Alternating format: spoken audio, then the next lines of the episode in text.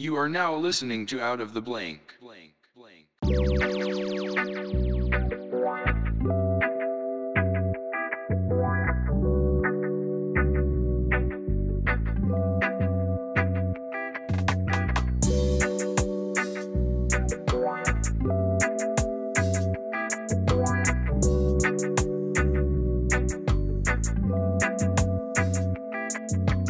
Welcome to another episode of Out of the Blank podcast. I'm here with Jim.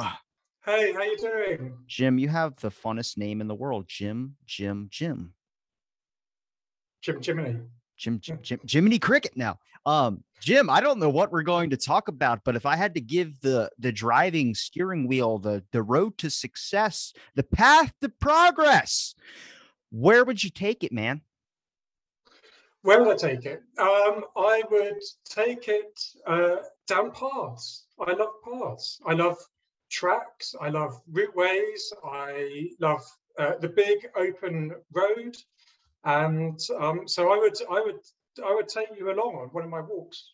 I would I would like to stroll down a little walk down either memory lane or maybe a a path of what you feel like you enjoy most into the world. How about that? That's a deep one.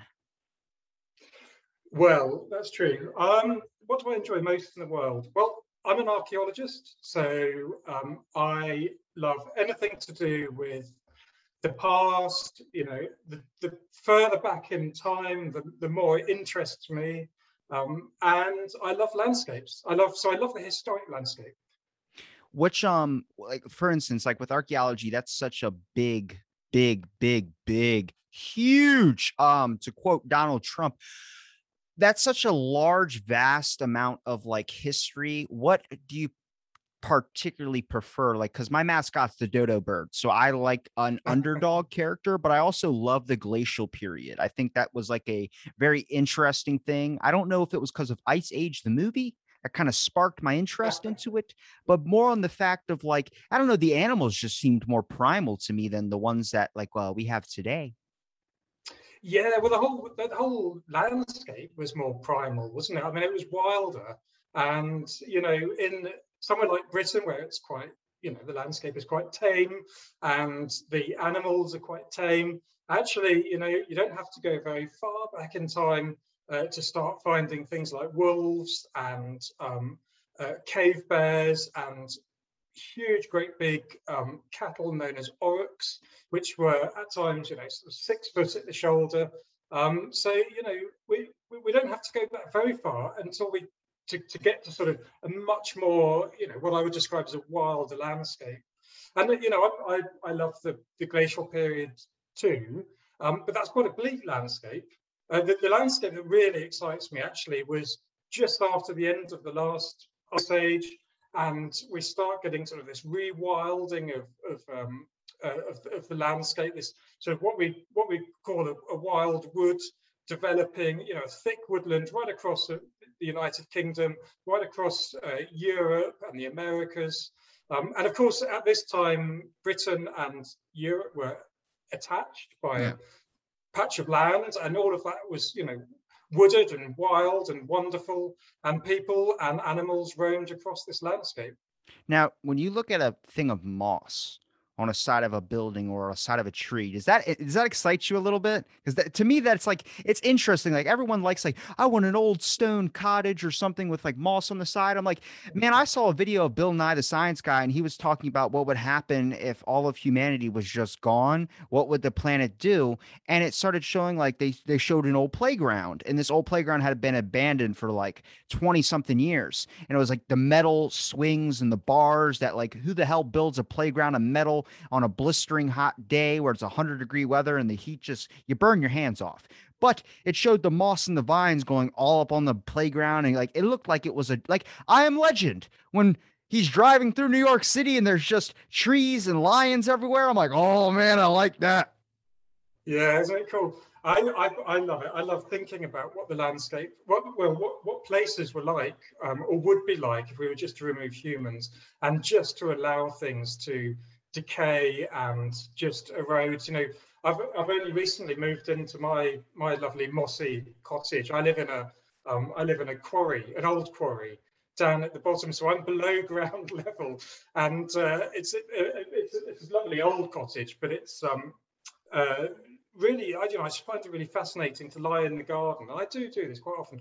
Lie in the garden and just imagine what it was like, what it would be like if we were just to allow everything just to just to become whatever it is. You know, the the, the apple trees to have apples fall on the ground and just turn into um, you know multitude of, of apple trees themselves to allow the um, concrete to break up and the weeds to grow, the ivy to to you know to eventually you know break through the windows and um, sort of enter the house. You know, I, I love this idea of trees growing out of my top floor and out through sort of the broken roof and um, deer clattering up the stairwell and living up in this little kind of uh, house forest thing.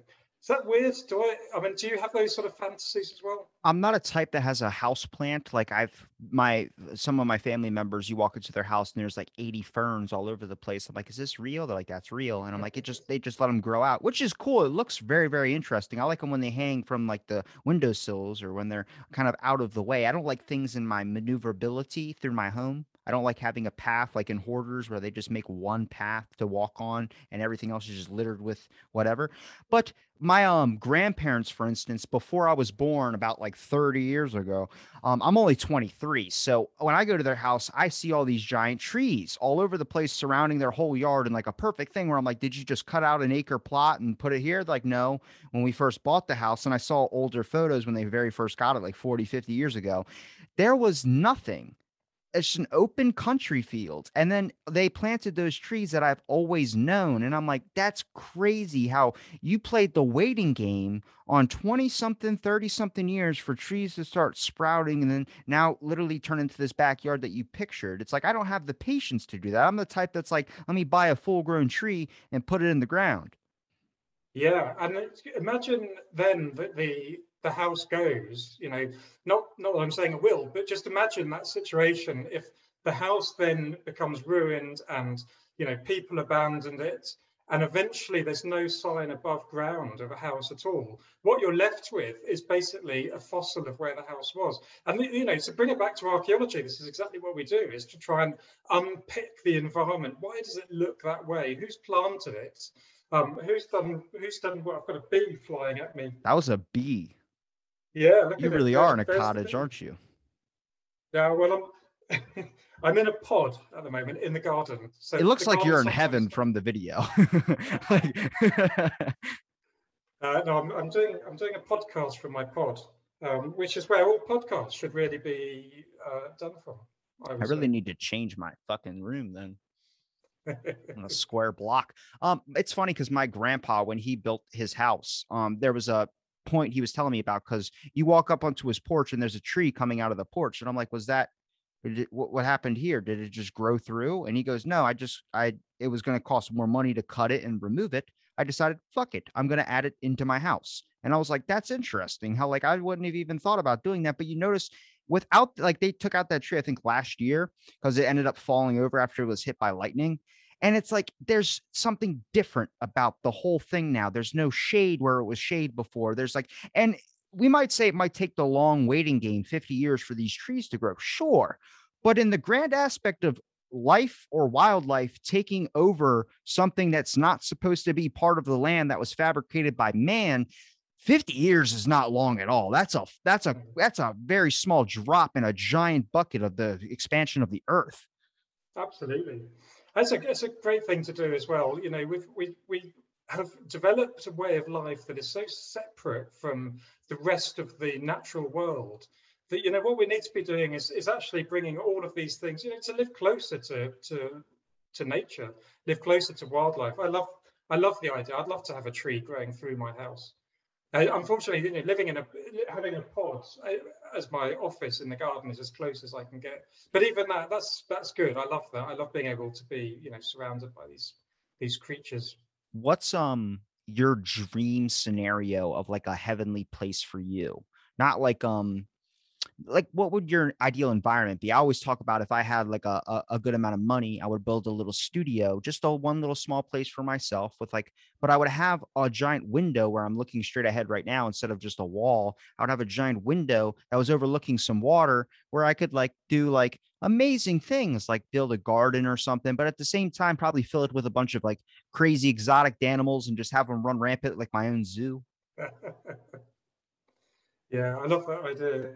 Um, I don't know if I if I if I had all the money in the world, I don't know. I think I would still carry on living in the same place that I live in at the moment. I've got this. I have. I think it's because we we moved here only a couple of years ago, a little bit before lockdown, in fact, and we we spent lockdown in our in our quarry, and um, I just I I love it. I feel completely at home here. I feel it's it's a it's a strange feeling. I feel like every atom of my body wants to disintegrate and go into the soil. That's why I want, I want to burrow in even further and become just like mud, basically. We, I just want to become mud in this garden. You picked the best profession to be an archaeologist if you like dirt. Yeah. I don't like to get my hands dirty. Um, mostly because I just I have OCD. I got to clean it immediately. But uh, you know, once you get like camping, for instance, I would like to go back before we ended up ruining the sky to where I couldn't see the stars as much as I do before, because that's like the one thing that I think can really change your aspect of what life is when you look up in the stars and you realize how minuscule you are. Don't take it as a way as that you don't mean anything. Take it as a way as that every problem that you have in front of you right now is so minuscule in the grand aspect of just the hum of life. I mean, I I, I used to do my recordings like every other day or whenever I had a day off, I would just record, record, record. Now I'm on the aspect of I want to set them all for one day. So then when I do have my day off, I can truly go outside, sit, Eh, take in the scenery, get a little hammered. I don't know, but it's it's an experience. You know, when you really walk outside and you can feel the warmth on your skin. There's people out there that can't even don't even know what that's like. Yeah, absolutely. And I mean, you know, talking about the the, the dark skies at night. I mean, that's our that's what our ancestors would have seen. You know, they would have been sat around the campfire. They would have been looking up at the at the stars. They would have seen them clearly. They would have told their stories they would have talked about their their gods, their goddesses, their myths, their legends, and you know, I want to do that. I want to get back to that. I want to, I, you know, I do. I try and do that with my children. You know, just lie in the garden and let's let's tell stories. I had a talk with my friend. Um, well, it's my buddy's mom's uh, boyfriend. That's a fucking mouthful and a half. But I was talking to him about the Amish people. I was like, yeah, I c- came across some Amish people at my local gas station. And I was like, holy. And it was the time when they turned 18, Rumspringa, where they go out and explore the world and see if they want to live out here or they want to go back and live the nice, peaceful, easy lifestyle of, well, it's not easy, but compared to everything that the world deals with with social media is probably might be a tad bit easier. They don't believe in COVID, by the way. Um, they don't have cell phones. That's what they said. That's their answer they gave me. I was okay, respect. Um, but he was telling me he's like, yeah, I used to actually work with Amish people. You know, you used to go like if you had you get some food from their market. He goes, it's really weird. I don't know how they deal with the sanitary stuff because they don't really shower. And um, but he goes, when you needed something welded on your truck, they would weld it for half the price of what a garage would cost you, and they're good at what they do. They can build homes. I'm like, yeah, if you really look at the Amish lifestyle, you really wouldn't miss everything that we have now, like bills Bills are because we have appliances that we want the luxury of using. And if we don't use them, we lose them. Amish people don't have to worry about that. They use candlelight instead of electricity. Mortgage on a house or paying for property or paying whatever you got to pay. They build their own house. They cut around that. They make so much money where they don't have to ever worry about paying bills because they don't have any bills. It's all theirs. It's all man made. And I go, yeah, they probably don't have a want to know what the cell phone is, to want to know what all these devices are because they've never had it in their life. It's like if someone asked me, what would you like to, if you were bald? I don't know. I've never been bald. So I, I don't know what that experience, what it could get me. Could I get laid even more if I was bald? I don't know, but I don't want to experience it because I'm not. well, as, as someone who's who's uh, gradually going uh, bald, I see some. Um, I want to know what the experience is like. I hope it is uh, as you describe it. Getting laid every day. uh, obviously not. Obviously not. Happily married with children. but with like the Amish, for instance, like if I could offer you right now, like to take away all the memory of ever using a device or anything that made your life so simple that would take you away from your basic roots. Because if you look throughout our history, back in the day when there was tribals or there was tribes and there was groups and community, there was a lot more working to survive rather than working just to see if you can make someone's career go down the shitter on Twitter or Mm, on Instagram or mm. on whatever platform you want. Where I'm like, our problems have gotten lessened, but they've actually been doubled in a different aspect when it comes to a mentality draining experience. Physicality, physical actions used to be the only draining experience that you would, would have when you're, and I think creativity was different too Oh. folklores and fairy tales and myths and things that last throughout the eras of time that we still look at back at today. They were told around a campfire. Inspiration was created in the moment of surviving and trying to make the time pass till the next day when you can go and hunt or forage or build. And now it's like, how many people are just playing all night Call of Duty sessions talking about banging your mom on the internet? And I'm like, oh my God, it's like, what happened to us? Yeah, I know. But the thing is that it's not it's not one or the other, is it? I mean, I don't think it's one or the other in a way. I'd like to, you know, the world that I want to create is not one or the other. It's about having, you know, we are where we are. We do, you know, I happily use an iPhone or um, you know, my computers and so on. You know, I love this technology that we're talking over right now. You know, it's really made, especially over the last year, it's made teaching at university much, much uh, easier. But it's not so it's it's not about losing that technology. It's just trying to forge a world where it's we can use it in a much better happier way. You know I, I love twitter. I love using twitter but i don't engage with the, the hate you know i don't often actually even see the hate and i'm quite happy with that. You know yeah it's my it's my little echo chamber but i i, I you know i'm okay with that too. And you know i just i i i find that you know people there's there's too much jabber going on in the world anyway, and people always chucking in their opinions where it's not really wanted or needed, or they have a particularly interesting point of view on it. People just throw in their opinions. I don't do that. You know, my my Twitter feed is mostly, hey, I've been on this walk, and isn't this doesn't this look good? Isn't this interesting? Isn't this bit of nature? Isn't this bit of archaeology interesting? And I try and follow interesting people that do similar kind of things or have something. And i think if we all did that if we stopped engaging with those you know tweets that are designed to make you angry or the headlines on the new you know news headlines which is they're literally designed by people with psychology degrees to make you angry so you click on it and get even angrier. Just stop engaging with things like that move away from it and actually get back to um, you know don't lose your technology but get back to a simpler happier way of thinking and carry on telling those stories that we've always told I look at it like I know so many people that refresh their social media pages all the time just to see if they lost or gained a follower and then they freak out and harvest over that. And I'm like, I don't, I'm not about that. I only see my only issue is like I was sitting in front of my computer the other day trying to get guests for the podcast, scrolling through, and I'm like looking at people's profile pictures. I'm like, this is the eyes of crazy mental health issues. Skip that person. I'm like, keep scrolling down until I find someone that looks like, okay, this person's not bad. They have normal stuff on there. But then, like, I've come across people where I'm like, oh, their picture's fine. I always go by the crazy eyes. And then I click on it, and there's like 10,000 tweets to Donald Trump. And I'm like, Jesus Christ, I can't. Like, I get it everyone has an opinion that should be valued, but now opinions have turned to things that are now fact or law where people mm. say, you don't agree with me, so then you're wrong. And I'm like, why don't you just respect the other person has a different intellectual side or a different intellectual thought? We're all basis of information, we're all processing. You're a fan of landscapes, for instance. I'm hoping, which I didn't know, I thought it was a discontinued research program, but plant perception, where we thought plants had feelings and emotions, they did case studies on it. Apparently, there's still a group group or an organization that's still like a group of scientists still researching into that, now realizing that plants have a different intellectual thinking. We base intelligence off of what is human intelligence or what's similar to human intelligence. We didn't think about uh, plant uh, intelligence when it comes to the aspect of they're able to change the flavor of their leaves so bugs will stop eating them. They're able to send nutrients through their roots to be able to help each other out when they need different nutrients. And I'm like, that's intelligent as shit to me. I couldn't do anything without my cell phone. My cell phone's a device that is able to unlock my capabilities. Uh, I, I, love the I love the idea of the wood wide web. I mean, I just I find it extraordinary.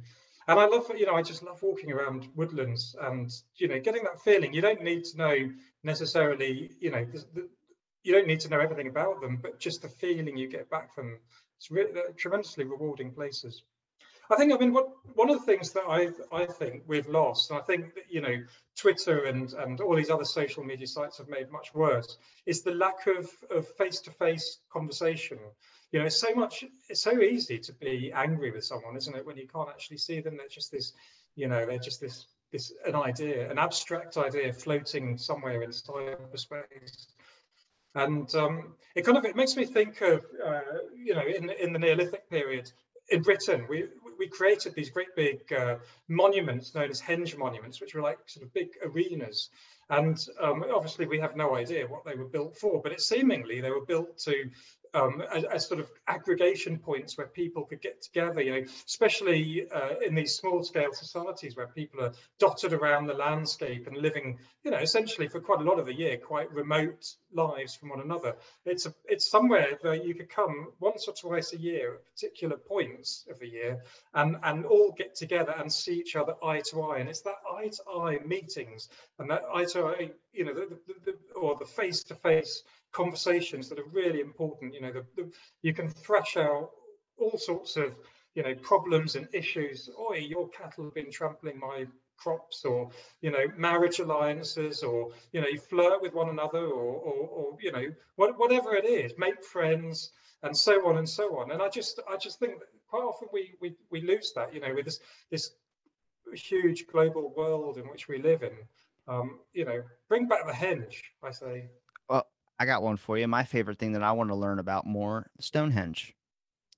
Don't you love something where I had a buddy of mine from the UK tell me, he goes, Stonehenge. Well, we don't know what it is. It's all of our heritage. I'm like, because I was like talking about building a home by it and like maintaining it and making it my own. And he's like, well, it's all of our cultural heritage. And I'm like, I like that. Nothing is, oh, it's only the UK. Nothing is only, it's America. Nothing is only, it's Canada. Nothing is only one place's heritage. It's for everyone to be shared, everyone to understand this is prehistory and we don't know the function of it. We have ideas of what it means, but not knowing it can piss a lot of people off. But to me, I love that. I love that there's so many different, because to me, true creativity is that anybody can pull something different out of the thing that you have created, not just one specific label that we want to label so much in today's time. I'm like, I like the idea that you think this sunrise brings this certain memory to your head. And to me, this sunrise brings this certain memory to my head. We're two different, it's the same thing, but two different outcomes and we're not fighting about it we're just talking and sharing each other's wisdom and experience through our lives that we have combined i'm like i find that that's the best thing to me is I want to create something that's like everyone's like, what the hell is that? I'm like, I don't know what the hell that is. It looks like this. And goes, I don't know, like a cloud. When I look up at a cloud and you look up at a cloud, we're going to look at the same cloud, but we're going to see two different things. And it's all a matter of perspective.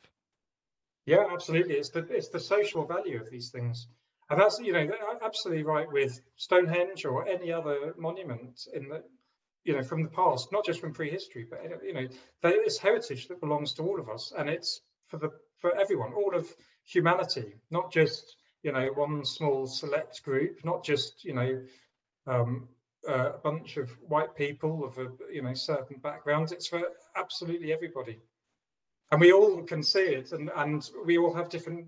We place different values on it, and all of those values are of equal importance. I think that leads up probably to one of the biggest core issues we have today is everything that we have is so divisive.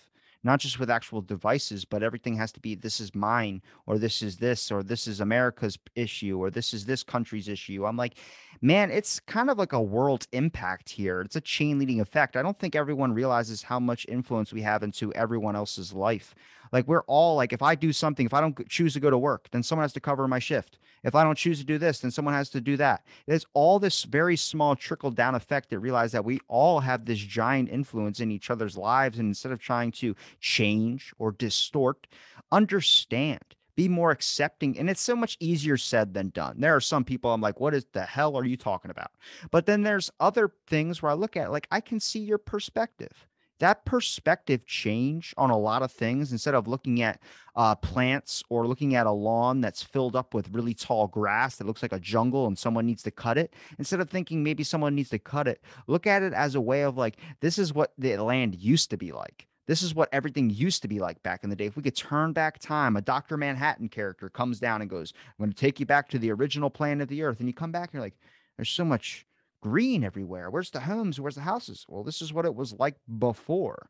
Now it's going to be like what it's going to be like later. Is there's going to be homes that no one lives in. They all look the fucking same, and they're going to tear up land, and it's going to be empty because no one can afford any of these homes. And it's like, then why build them? Because we want to expand. It's like, well, the plants want to do the same thing, don't they?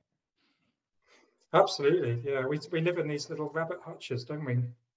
But you know, I, I'm I'm speaking as a as a as a privileged white man and I can, you know, I I have a, a wonderful house where I'm able to have bits of land that I can turn over into. Um, into you have an infinity pool?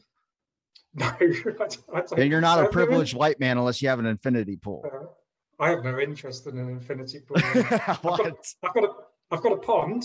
Does that count? Hey, if it's nature, does it have swans in it? No, oh. it's got frogs and newts. That's good too. It's, quite, it's quite small. Well, let's see if you ever watch a pond or watch a like what sea life comes out of that thing, where you look at like an amphibian when they go from a tadpole and then they see a giant frogs. Like every day, I'll hear like just in like a little canal or something by my house, I'll hear bullfrogs, the banjo. It sounds like a banjo oh. pluck, and I'm like, that's you notice like when you truly take a minute and step outside, every problem that you have going on in your own head there's so much more out there a balance of an ecosystem an environment that is somehow surviving and self-sustaining and refreshing. The best example i could give you is when an ocean wave hits the sand and it turns up that new sand and puts down the old or recedes back. It's this constant reuse and reflush of this just immense power in such a way you can't even really describe it. Uh, yeah that's uh, that's the world isn't it I, that's what I, that's what I love about it. I love getting out and walking and just seeing the world like that. I've got a it's a it's a curiosity that I've had since a kid, and I've never I've, I've held on to that.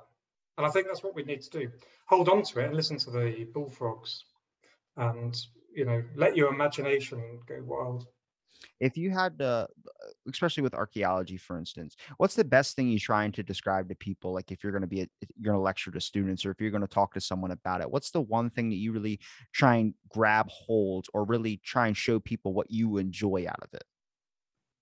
Out of archaeology more generally I'd, I mean, so the, the, the, the, people that I normally talk to are a self-selecting group of people because they're people that generally already love archaeology.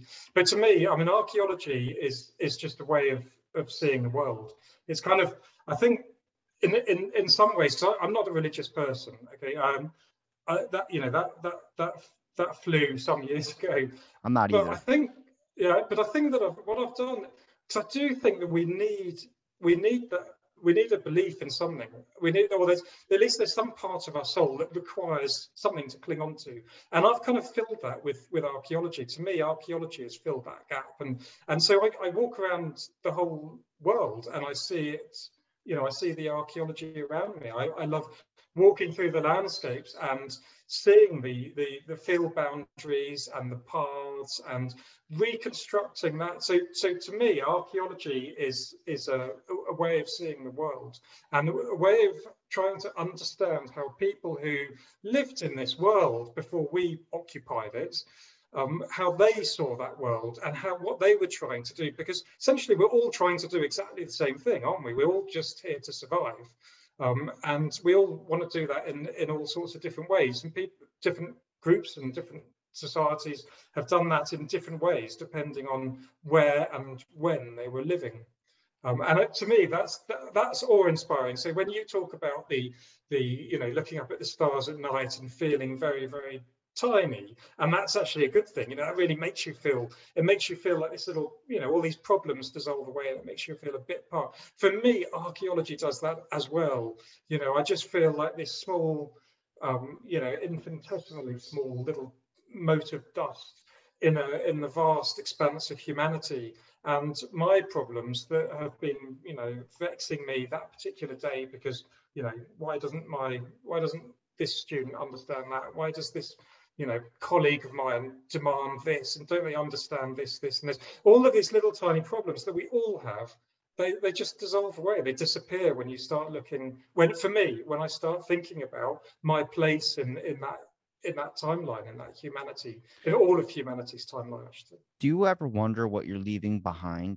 Like I know we look at examinations through history and we can look at the past and then we look at like, oh, I bet these people at that time never thought we'd be researching about them. My uh grandma had passed away in March and we didn't know this but like my we've been cleaning out and getting all her stuff from her old house and we my mom lifted up one of these vases and under the vase it said to my mom a message to her that was taped and it was written 1970. So that's like 50 something years. And I'm like, damn, like you understand why she didn't want you like sending all of her stuff to stores to sell or going to a thrift store. She had left messages all over where you don't know that could my mom would have never came across that if she would have just thrown it out or if she would have gave it to some store. But she looked under it and found that some random person could have found that in 2050 and been like, who the hell's Marla? That's my mom's name. Like, you know, who's who the hell's this person? It's like that. You don't, that's what I like is like I wonder if I do that now, what who will come across that? There was a person that found a message in a bottle.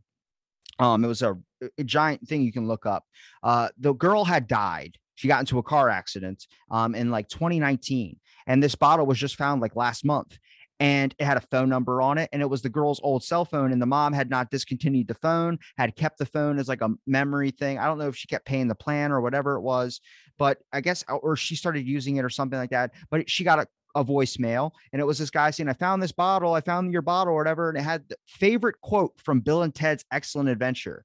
And it was like, it, it had some, some quote. I can't repeat that. I don't know what it was, but she called, left, they left a voicemail. The lady called back and there's this whole news story about it. And it's like this all inspiring thing. I'm like, yeah, you don't know like how many people, like when they leave the locks on the fence and there's like J and K forever and they end up getting divorced after 10 kids and then whatever happens there. But you look at like the journey who's going to come across a piece that you leave behind? You i look at it like um my buddy said to me he goes yeah i, had, I always whenever you go on a hike you grab a walking stick always a walking stick. You always got the like, like cool you just attracted to it like a lightsaber for a jedi.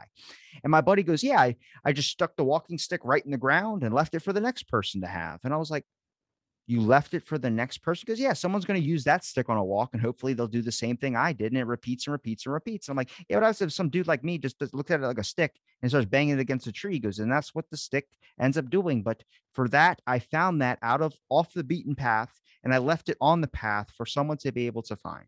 And i'm like damn leaving small messages. Yeah i love that. That's actually that's what we should all be doing shouldn't we? We're thinking about other people we're leaving something behind for other people to use it's not about mine, mine, mine. It's about, uh, I, I love that idea. And yeah, I mean, you know, you said, do I ever think about what I'm leaving behind all the time? You know, I think that that's what I think that that's what thinking archaeologically does. It makes you think about your footprint. You know, so which is exactly why you know I lie in the garden and I think about what does this, what will this house here look like if you know no one was ever to move into it after us and it, all of humanity was just to disappear and, and, nature to take its course. What does that archaeology look like? Well i mean it would be you know it becomes stratified layers wouldn't it? Layers of glass and concrete and stone. Um, but you know at, some point as the, the the rafters rot and give in and the roof collapses you know i suppose the the first floor will concertina down into the ground floor. My bookshelves will become you know, what will happen to the books? I mean, they become, I suppose they tip over and they become some kind of peaty lair. Um, and, you know, you, you, I suppose, get things living in it and burrowing into them. And, and eventually, you know, you're just left with this sort of layers of, of materials that an archaeologist in the future could come along and excavate and reinterpret and reconstruct to a certain amount what my life and my family's life would have looked like. They wouldn't have, wouldn't be able to get it completely right, and they wouldn't necessarily know our names and our, our language and the rest of it, but they could reconstruct to a certain extent our lives. um, and that's you know that's that that to me would be wonderful. I, I, I, kind of it's a weird fantasy. I appreciate, but I kind of have this fantasy of what what they would how what they make that, and I think that would be a great tribute to us. And I I see that in the same way when I reconstruct the lives of Neolithic, um, you know, of, of, of Neolithic people in the past um, you know, I try and get into their head. I can't, of course, but I've got to try. I mean, that's literally what my job is, is to try and understand them and to reconstruct their lives the best I can. And that's the greatest honor I can offer them is to, to, to, to, to, to build on, you know, to, to try and understand them better. And through that, understand myself better and the world in which I live and the world, the way in which I want to live that life. I don't think in a million years the people who built the pyramids or the Sphinx would have thought that their whole entire monuments or whatever they were building these things for were going to end up being something that we would look at as national beauties or treasures that literally people go there to see what they would call an enlightenment of God. You know, it's like I'm so glad that like for instance like Mount Everest it's very very dangerous to do that. I'm so glad it is because i think that's like one of the natural things out there that really hasn't been influenced or touched in a certain way. I like that there's these things that we have that are natural these land zones. These yellowstone for instance is a big one a lot of people mention but it's not the same because you end up might preserve part of that area, but you've affected around it and it taints the soil. And after a while, that soil starts to lead and corrode the rest of it, even if you're not even in that area. You could be a couple miles away. A small little Im or fraction of just a, a slight measure of influence that's not supposed to naturally be there affects the whole ecosystem and throws it out of whack. You know, you start to see uh, like geysers, for instance.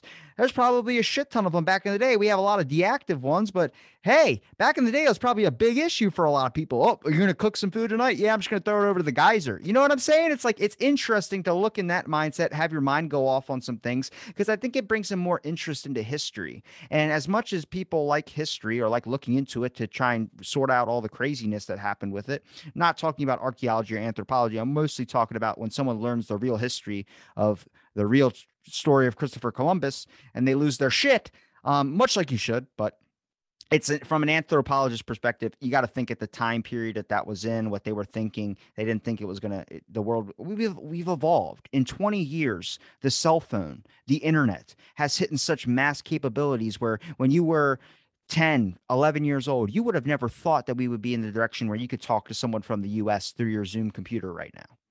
It's bonkers isn't it? It's absolutely bonkers.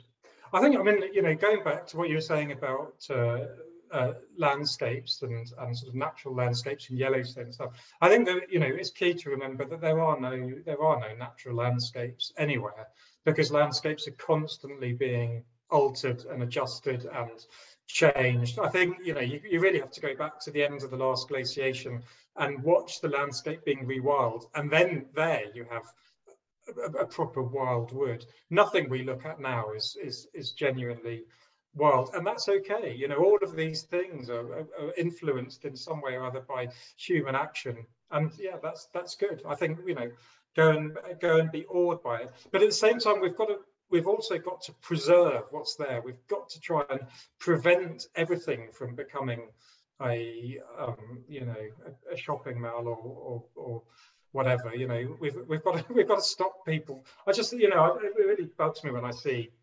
um, you know deserts becoming massive five star hotel complexes and I don't even is... recognize my childhood town anymore. It's changed in the past couple of years. I mean, when I was a kid, there used to be like there was the old library. Now they've built a brand new one and now the old one's going to end up being destroyed. It's just vacant right now. And I'm like there's and it's it's it got really popular. It's known as uh, America's Greatest Small Town, which I'm like, who the fuck's handing out awards to that place for that? Because I remember a person got stabbed on the side of the street when I was little. But I look at it now, it's like it's hardly really. I mean, it's nice, it's but it's new.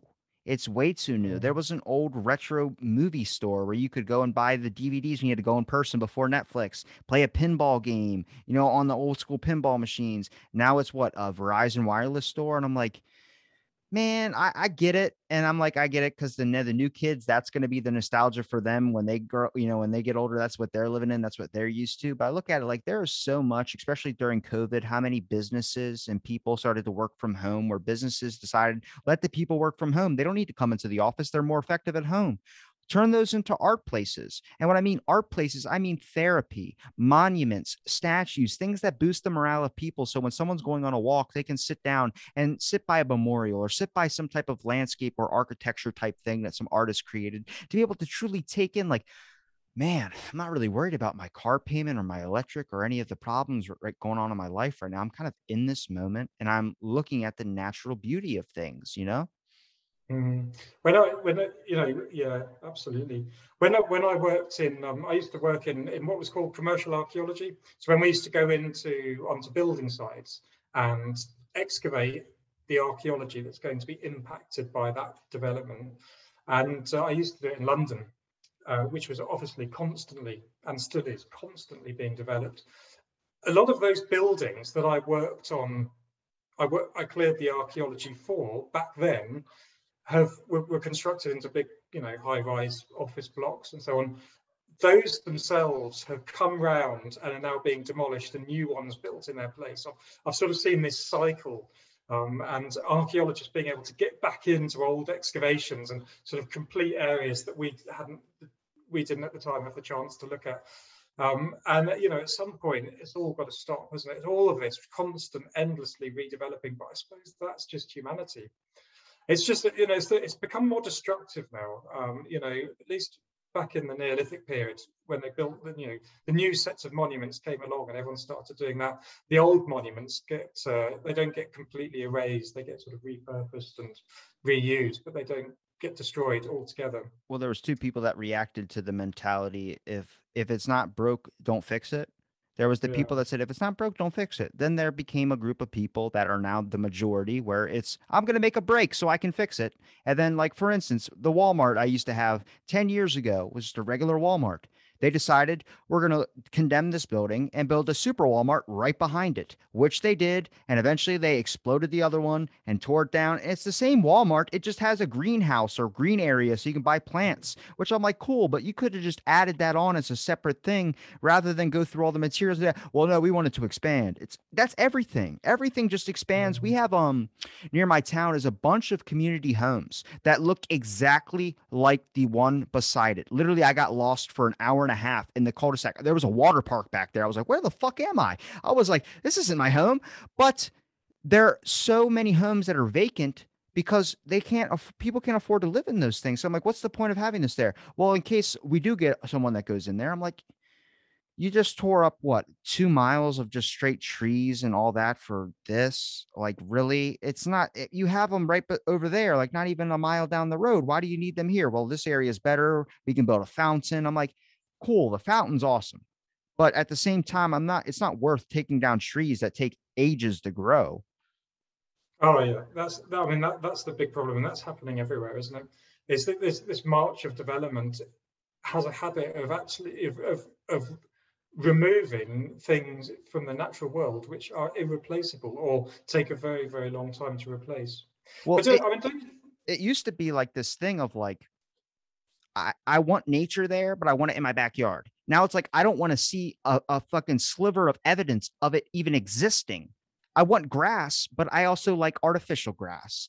I like trees but i only want one tree. I don't want a bunch of them going around. And i'm like when did we decide that like we just don't want any of it here at all. We just rather have building upon building upon building upon building. If you talk to anyone from major cities in the States, they'll tell you, man, it's like a vacation out here. I'm like, what? Because you have room to breathe and walk. Like I'm in a beach town. I smell air 24 7 of salt water. It's amazing. I, I'm so used to it. People go, this is a vacation spot.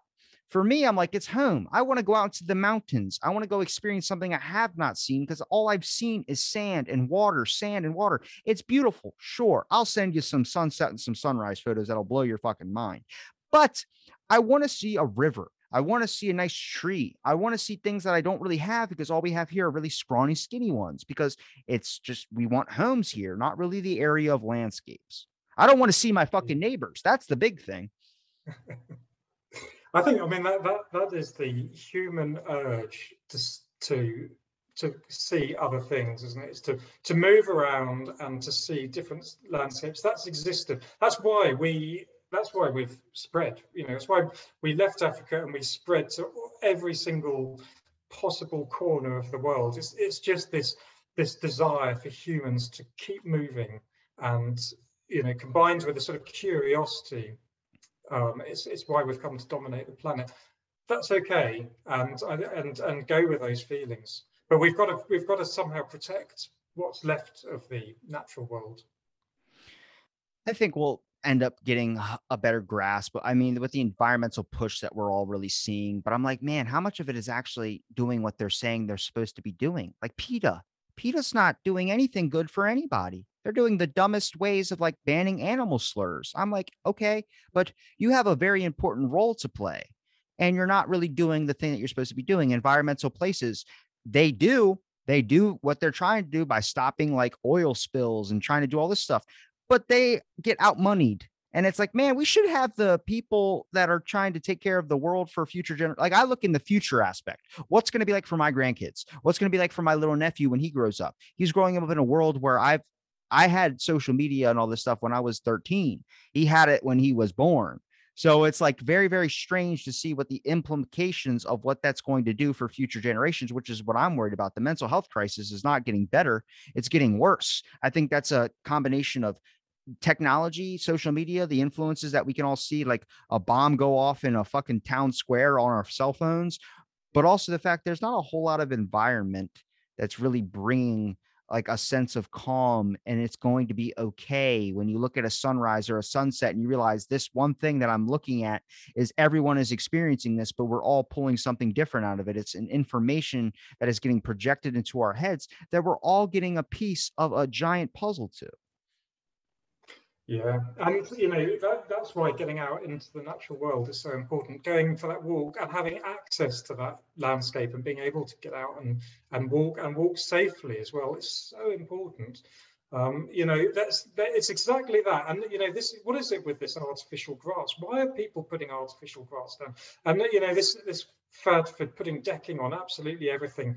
Yeah, we need the grass. We need that natural world, and it's so much more interesting, exciting. Um, you know, there's there's entire worlds in there. You know, you can look up at the stars, but look down into the ground, and there are entire universes within that bit of ground. It makes you feel good. It makes you feel connected. It makes you feel part of the world, and that's something that I think that we have lost to a certain amount, and we need to get back however that is, and I and I think that there is a change. You know, it feels to me like there's a change, and I'm not necessarily someone with my finger on the pulse, so maybe I'm wrong, but it feels like things have have, have turned a corner a bit. There's more of an acceptance of climate change and a sense that we do need to be doing something, even if we're not quite there yet, even if we're not quite doing that thing we need to do, even just accepting that for me feels like a, a result right now um, so you know, I feel like we, I think, I, I feel like things are changing, and I think the last year has really made us all engage with the environment around us in a really different way. Well, what after I, I, three weeks of shutdown in Venice, dolphins started coming back into the channel and the water was getting clear. And it's like you hear that type of thing. It's like, what else could we do if we just put a halt? Which I was like, yeah, lockdown was good for you know the planet, wasn't good for the people that were trying to survive, the economy and all that. But I look at an aspect of like, what are you willing? You know, I think it's about the sales pitch. When the start of all these industries and companies, oil, gas, whatever you want to say, was being the idea being pushed onto the table in a giant board meeting room, I like to picture. I think if someone would have sale pitched it like this, yeah, this is going to be cheaper and it's going to be more effective. But if we find the way to spend more money and as soon as you say more money, people like roll their eyes like, fuck, I don't want to spend more money. So the idea is already tossed out. But you go, but if we spend more money, we can find a better, effective way where the real reward is the fact that this planet's going to last longer than we're doing to it right now. But it wasn't sale pitched that way. It was a, uh, because it's all a, a, a characteristic of people that have never cared about the generation after them. And I think that's what's interesting about the generations that are going on now is they have a giant push for the future generations. They want it to be the best thing possible, which is like anytime before any generation has never cared. Like I was going back to my buddy's mom's boyfriend. I was asking him, I was like, what do you think about this? He goes, it's not going to be in my lifetime. I'm like, that's why we're in the fucking situation we're in because people like you never. He's like, I don't care. It doesn't affect me. I won't be alive. And I'm like, oh my God. Yeah. I that's it. It's it's all about what we're, you know, I, I love I love archaeology and I look to the past and I try and follow these footsteps, but it's all about the footsteps we leave, you know, the footprints we leave behind and looking to the future as well. Uh, that's the most key thing. And, and, you know, to be honest, my generation is being shown up and generations above me are being shown up by the, the, the younger generations, to be honest. My children have a better understanding of climate change and what's needed and what they need to do than I think anyone in in my generation and you know people in the what we call the baby boomer generation. You know, I think that, that, that, there's there's a better understanding of of what's required, and that gives me some hope. I do think that I think that the future is positive. I do too, we've Jim. got, to, we've got to fight. We've got to fight for. We've got to fight for the landscape around us. We've got to fight for the preservation of the natural world because you know we have such destructive machinery nowadays that we can do things that we could never do in the past. You know it's no longer small scale it's on a massive massive scale and and there's big money involved. So we've got to fight for it but i have a lot of positivity about the future I do too, Jim. And I, I appreciate you for doing my podcast, man. I know it was a, a weird experience getting a random message about doing a show, but you know, you gave me that chance and that's all it really takes. And I, I would love to have you on again if you want to come back on the podcast too. Oh, I'd love to come back. I'd love to come back. Well, Jim, where can people find uh is it just your Twitter page or do, is there another links that you have you want to promote? Um, no, I don't. I mean, I, I, I, don't. I don't. I'm not great at social media. I should be much better because I love being connected. Um, uh, but at the moment, Twitter is my is the is the main way that I you can access me publicly, um, and you know I'm just I'm just going to carry on doing my walks.